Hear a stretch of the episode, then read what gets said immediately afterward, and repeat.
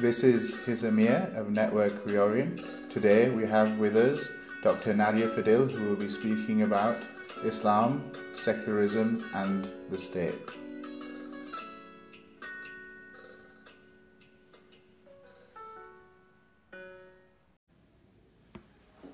Uh, so, uh, Dr. Nadia, please introduce yourself uh, for our listeners. What are your main interests and what are you working on currently? So, uh, my name is Nadia Fadil, and I work as an associate professor at University of Leuven, and that's in Belgium. And um, I've been involved since 2002 in various research projects on Islam in Europe, to put it, uh, you could say, to, to summarize it. Uh, starting with my PhD, um, where I worked on uh, the ways in which second generation uh, Moroccans mostly, but also Maghrebi, um, relate to the Islamic tradition, but also in very various ways. So I looked both at those who have a more intense engagement with the tradition and try to construct their lives uh, around and through Islam, as well as those who have demarcated themselves from the tradition. And some of them also have like uh, described themselves as non-believers or as, uh, um, in very rare cases, uh, non-Muslim. And so, uh, so subjectivity is one of the lines I've looked at, and I continue to look at it. What does it mean to be a Muslim in Europe? You could mm. say. The other line I've looked at is uh, to look at the ways in which public policies relate to the presence of Islam mm. in Europe. Uh, looking in particular at Belgium, but also the Francophone sphere, but also the Flemish part of Belgium and the Netherlands. So I've just finished now a, a book project with some other colleagues on the politics of de-radicalization and uh, their effects also on the ground because very few people actually know that the Netherlands played a pioneering role in the development of these policies and that the Prevent program was largely inspired by uh, the okay. Dutch uh, model.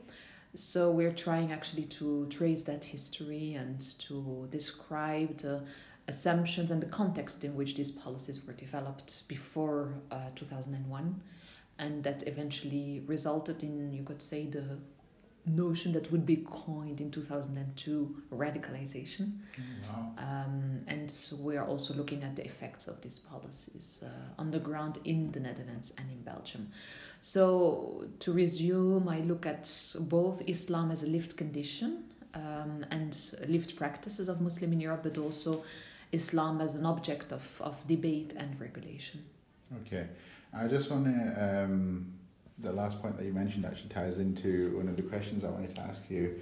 Um, so, in a few of your works, and just now actually as well, you refer to Islam as a lived and embodied reality, mm. and like now you just said, as a lived practice. Um, mm.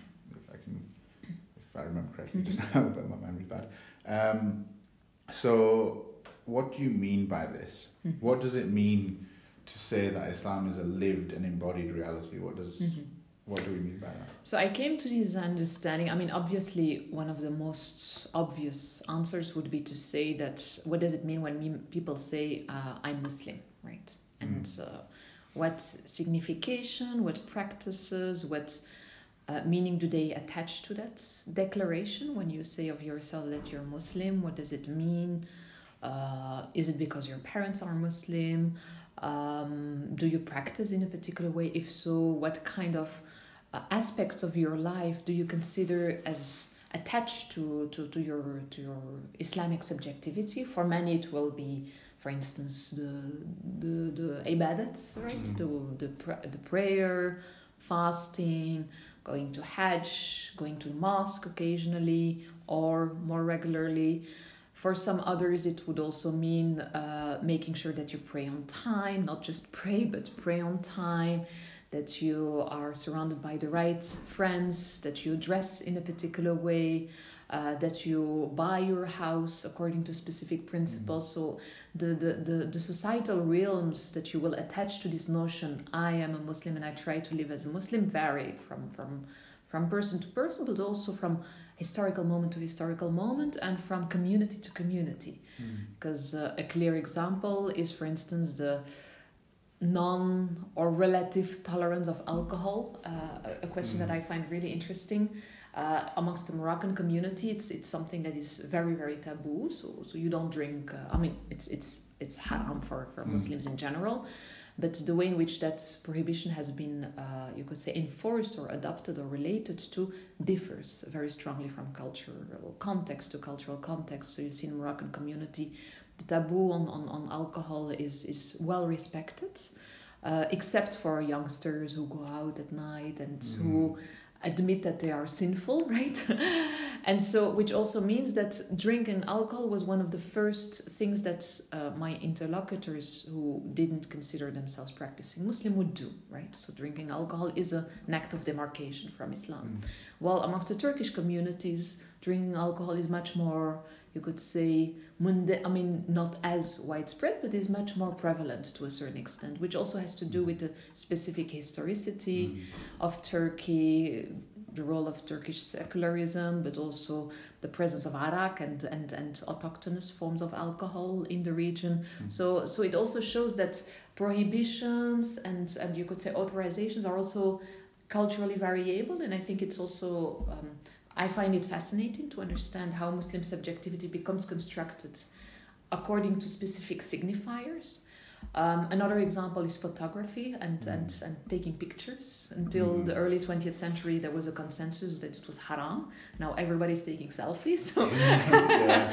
so how did that how did that, that change? happened. How did that evolve? Okay.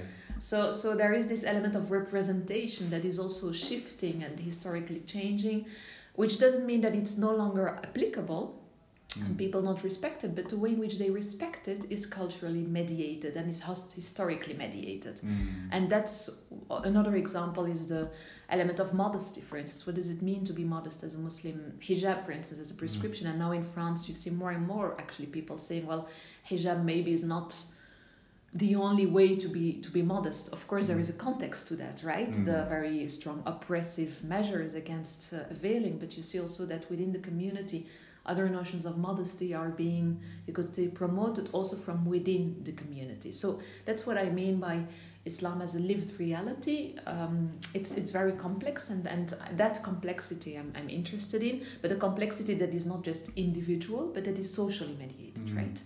So that's why I'm very heavily drawing also on Asad's notion of Islam as a, as a discursive tradition. Um, the other thing is Islam as an embodied uh, tradition, and I actually came to that uh, through my doctoral uh, dissertation study, and it was one of the main, you could say, findings, if you want to use that term. I don't like that term Mhm. because it assumes that it wasn't there before you saw yeah. it. Uh, but um, one of the main uh, points that I develop in my thesis is uh, that came from actually working with people who no longer identify us as believing or as practicing. Very few would actually say of themselves that they didn't identify as Muslim.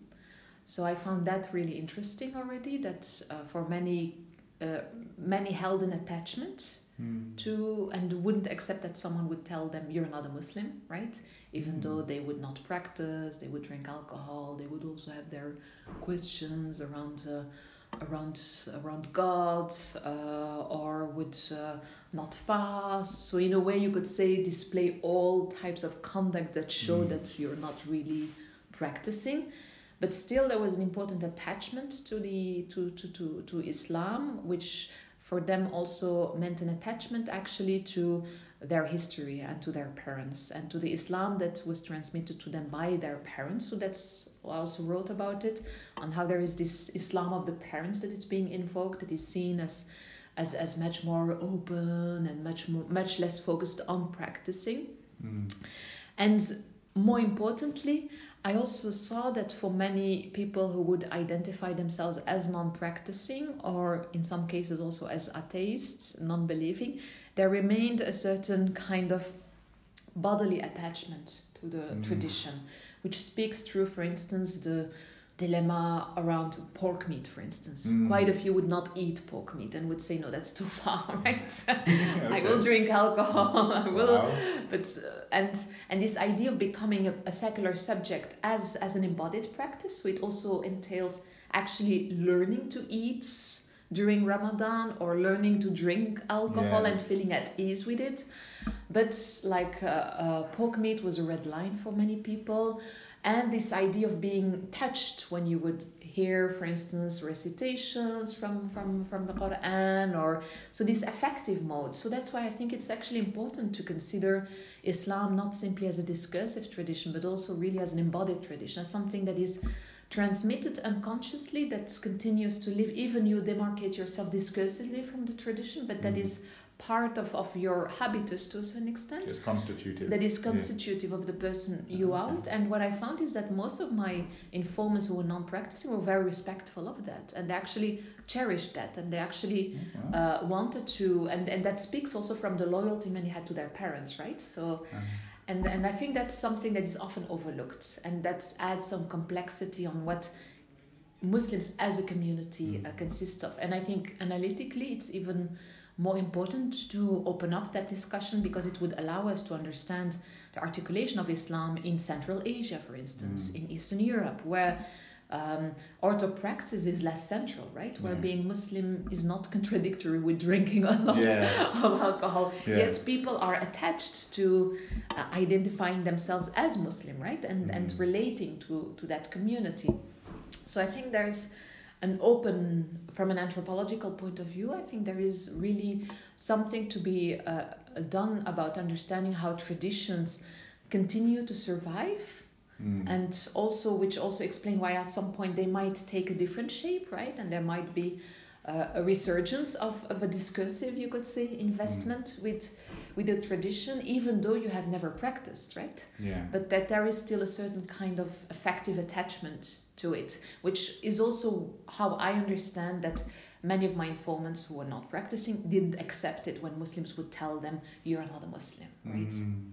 Because it excluded them from something that was constitutive of, of who they are. Okay. So it'd be interesting to see what their children are like. Mm-hmm.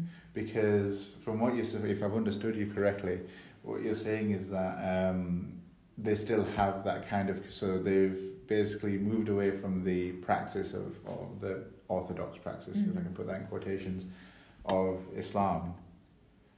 And that there's still a link there to family, familiar links. So Yeah. basically, the parents who are still Muslims, the uncles, the aunties, the cousins, etc., etc. It'd be interesting to see what happens with the next generation Mm-hmm. because the next generation won't necessarily have that link. So it'd be Mhm. interesting to see. Like I'm going in a bit of a digression there, but um, just to get back onto track, you mentioned. But I think we can Sorry. also see it. I mean, from a from a, a historical point of view, there are many uh, cultures and societies where you can actually make those. Uh, those comparisons like i mean the first example i have to think of is algeria right where there has like been quite a, a secular policy also under french uh, rule but also in the post uh, colonial rule and where you see actually that the younger generations are drawn to to religion and it Yeah. creates tensions with the parents also Mm. so I think it, it goes it can go in any kind of Okay. direction. So my point is more to an invitation to consider um, and I think Talal Asad in his latest work is actually also invoking that embodied uh, aspect of Islam.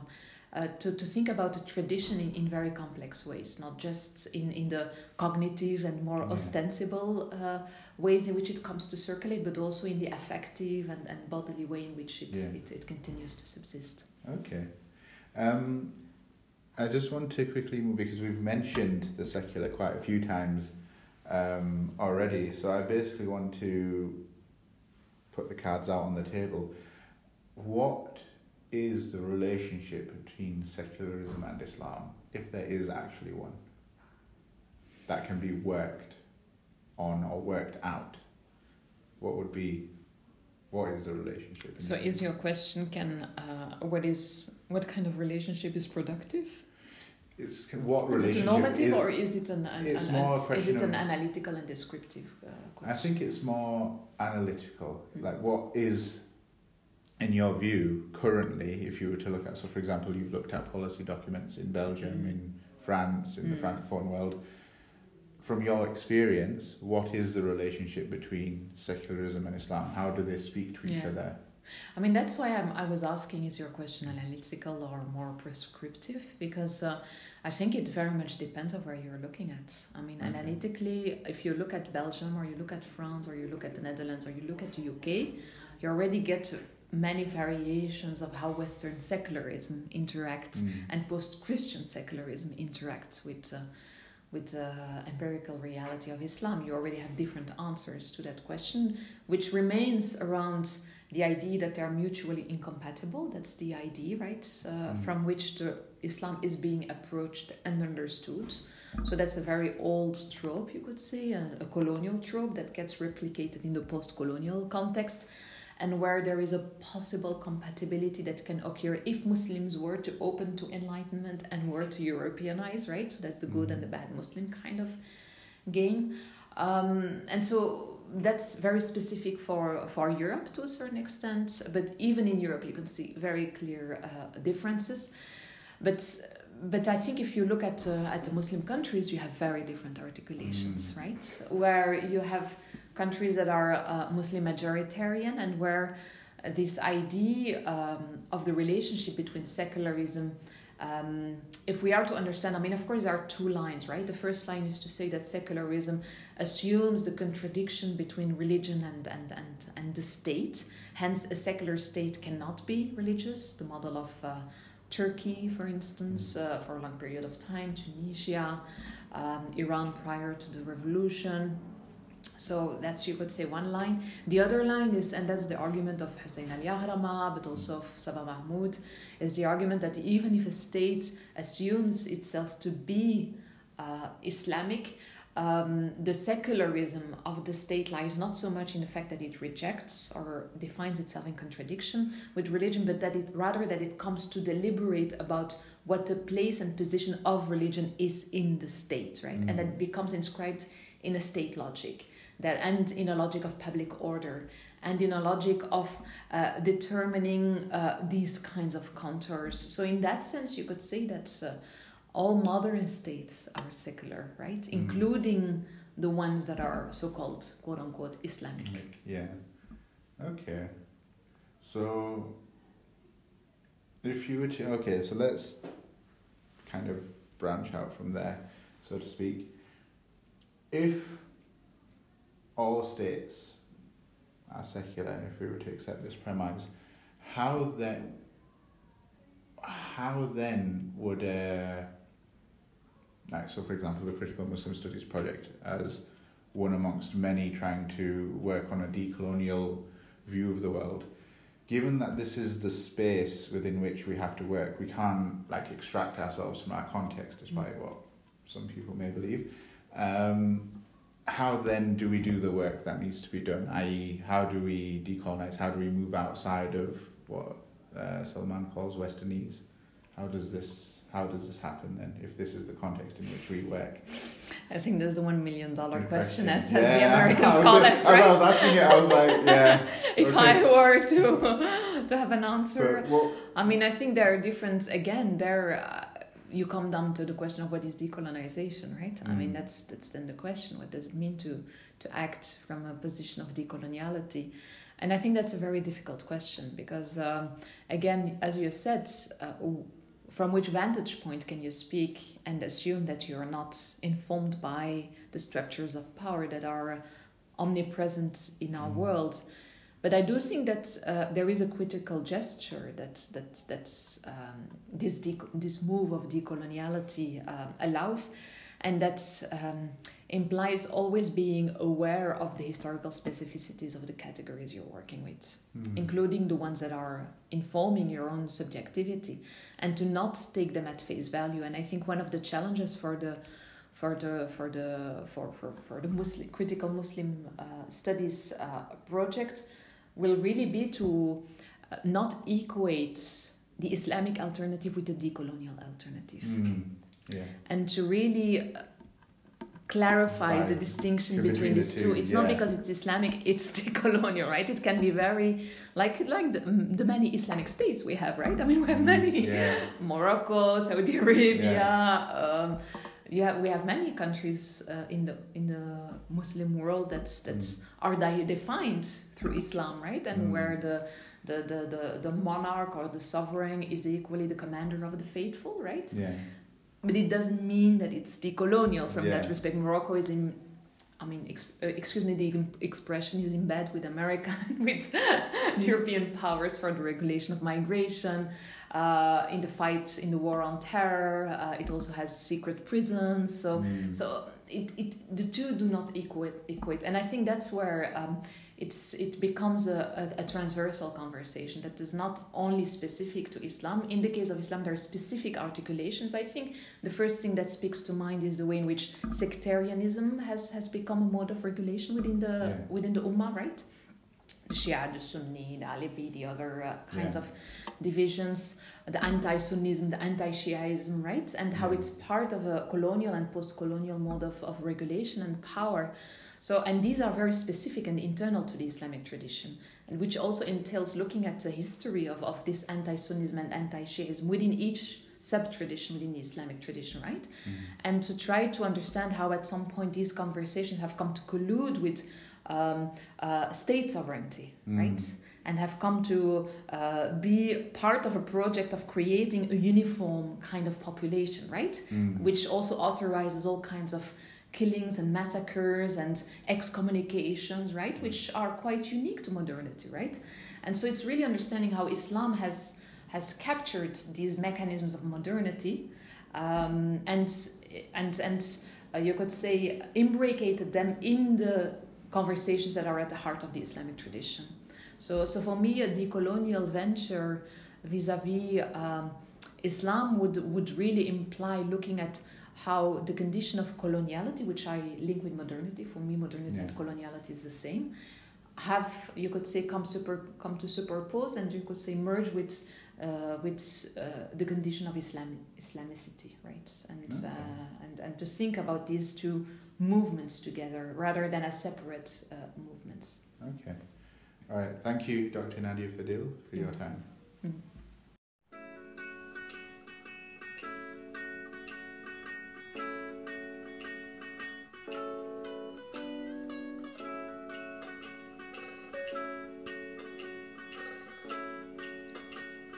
This has been Hizamir with Network Reorient. Thank you for tuning in. Please have a listen to the other episodes on the network and leave a rating.